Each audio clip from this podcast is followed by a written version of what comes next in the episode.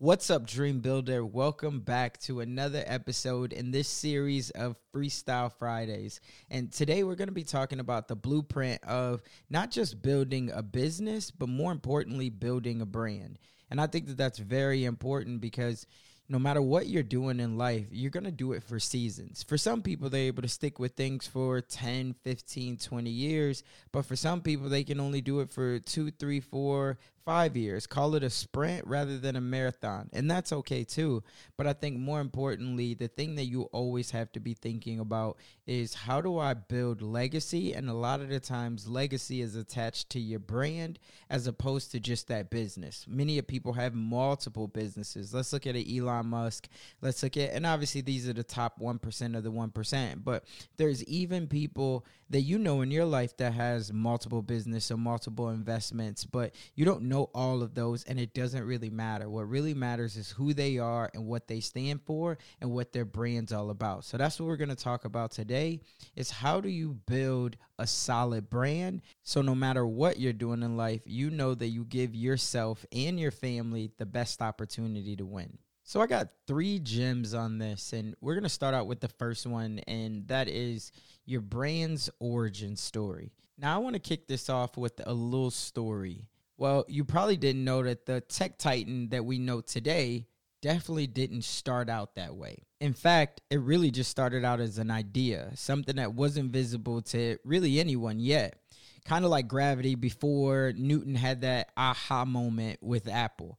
And for those of you who are wondering, okay, what is he talking about? Well, let's take it back to 1976 when Apple's first logo was created. That first logo showcased Sir Isaac Newton sitting underneath an apple tree. And it wasn't just an historical scene. It really packed symbolic meaning. And that apple falling on his head led to a moment of clarity for him, a fundamental understanding of something so small but a force that governs all of our world, and that's gravity. And so as I was doing research, what it really told me was that Apple, they chose this logo because it spoke to innovation, discovery, and the gravity of ideas that could really change the world. And so I say that because I think that whoever you are, right, and you know what you stand for and you know what your mission is, but I think it's more about your brand story, and you need to tap into it the same way that Apple did. It's not just about how you're starting or how you've already started. It's really about the core truth or the principle that you feel like your brand unveils to the world. What's the gravity of your brand? What's that foundational belief or the value that's pulling everything in your business towards that central point?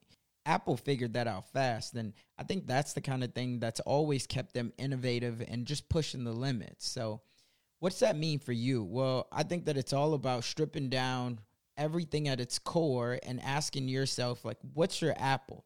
Right? What's your gravity? What's that straightforward message that sums up what you're all about? Because the only things that really matter at the end of the day is who you are and what you stand for. And I think that can be definitely wrapped up in your story and your brand.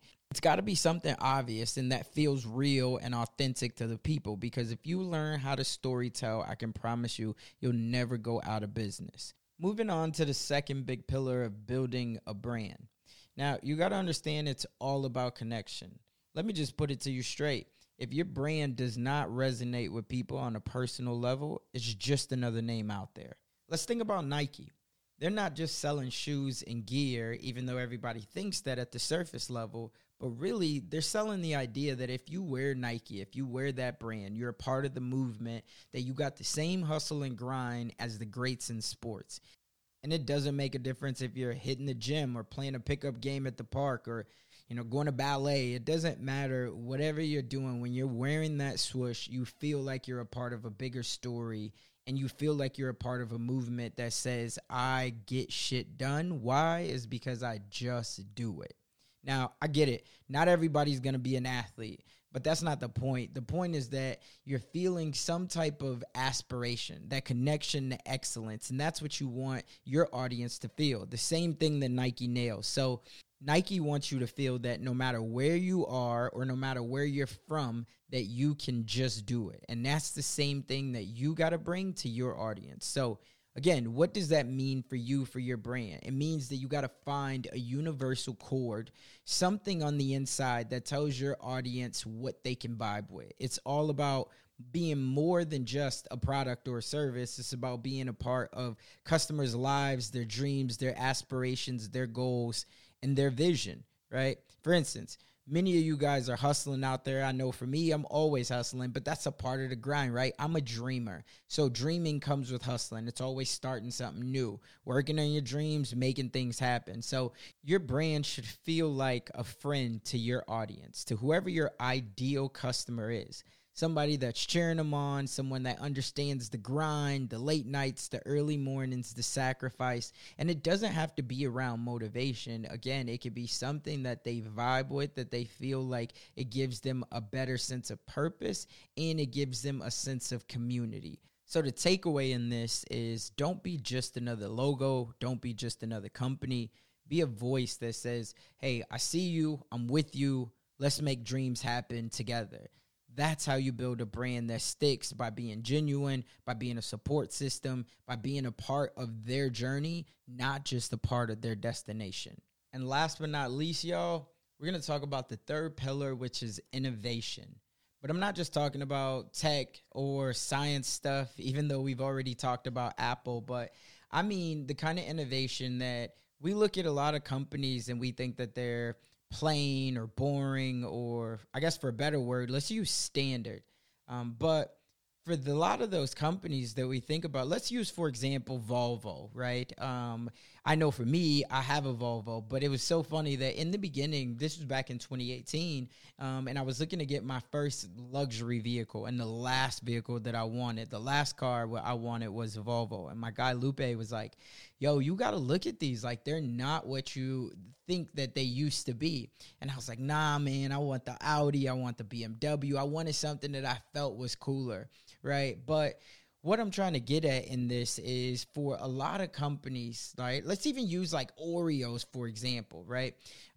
I don't know if you remember, but a year or two ago, they tried to like shake it up and they tried to do something different. And I think going back to the car examples, that, you know, for Volvo or even Reebok, right, there's a lot of clothing brands that are trying to do the same thing. But if you remember, they all kind of started where they had hits in the beginning, but then they just kind of became the standard, the status quo, and it didn't feel like that they were staying relevant. They knew who their audience was, but they also knew that to keep the conversation going, they had to figure out how do they change it up a little bit. And I know Volvo's done this because if you look at it, they're some of the most stylish cars on the market now, right? Oreo, they tried to do it with different flavors and stuff like that. But at the end of the day, what I'm trying to say is that's what I believe that innovation is all about. And so for your brand, that means never getting comfortable, right? That means that we always got to find a way to stay relevant. I always say for anybody in business, there's only two reasons that anybody goes out of business. Number one is no one knows you, right? So that means you're not marketing enough. Or number two is people forgot about you. Again, that means that you're not marketing enough. So you got to always be asking yourself, how can I be better, right? How can I be different? I always say money flows to the different, not to the similar. And so you got to ask yourself, how can I be different? And that doesn't mean that it has to be a complete overhaul. Sometimes that just means you got to do small tweaks that keeps you ahead of the curve and in the game. Take it from me and many of the businesses that I've done and I've had success in, it's not always about being first to the market. I mean, I don't think I was first to the market in anything, but it's about being the best in the market and the one that doesn't settle, the ones that's always looking for the edge, whether it's you got a service, whether it's your marketing or the way you interact with people, whatever it is, just keep pushing the boundaries and keep pushing yourself. Because at the end of the day, that feeling that when you're working on a project or you're working on a company and it just really feels good. It feels like you found your alignment, your genius, and now you're trying to take this thing to another level. That is the sweet spot. That's where you want to constantly be at. That's where you want to live at. It's about keeping your spark alive, whether that means whoever you're dating, whether that means your business, whatever it is. What it really just says to your audience, to anybody who sees you is, I'm not just keeping up, I'm setting the pace, right? So as you go about building your empire, remember, you got to innovate like Apple. You got to innovate like Oreo. You got to innovate like Volvo. You got to keep it fresh. You got to keep it exciting. And you got to keep everybody else on their toes because they're going to be wondering, what are you going to do next? It's the same thing that we look at these tech conferences and everything. We're always wondering what's next because in this fast-paced world that we're all in, if you're not moving forward, you're falling behind. Our dream builder. So as we get ready to close this thing out, I want to circle back and talk about what we've just covered. We talked about, the power of building a solid foundation in your brand with a story that resonates just like Apple did. We also talked about making sure that you tell your story in a way that builds connection with your audience, with your teammates, with your co-founders, whoever it might be. Make sure that you build connection. And last one is making sure that you're always being innovative and pushing that bar. Why? Is because it tells everybody those two things. And that's one, who you are, and two, what you stand for. So hopefully now you understand what I meant in the beginning when I said building a brand will always be more important than building any business. Remember, whether you're hustling in a boardroom or you're grinding on Instagram, TikTok, or you're just selling a product or service, you're selling a piece of a dream. And that, my people, is what separates icons in any industry, and it's really what makes a brand legendary.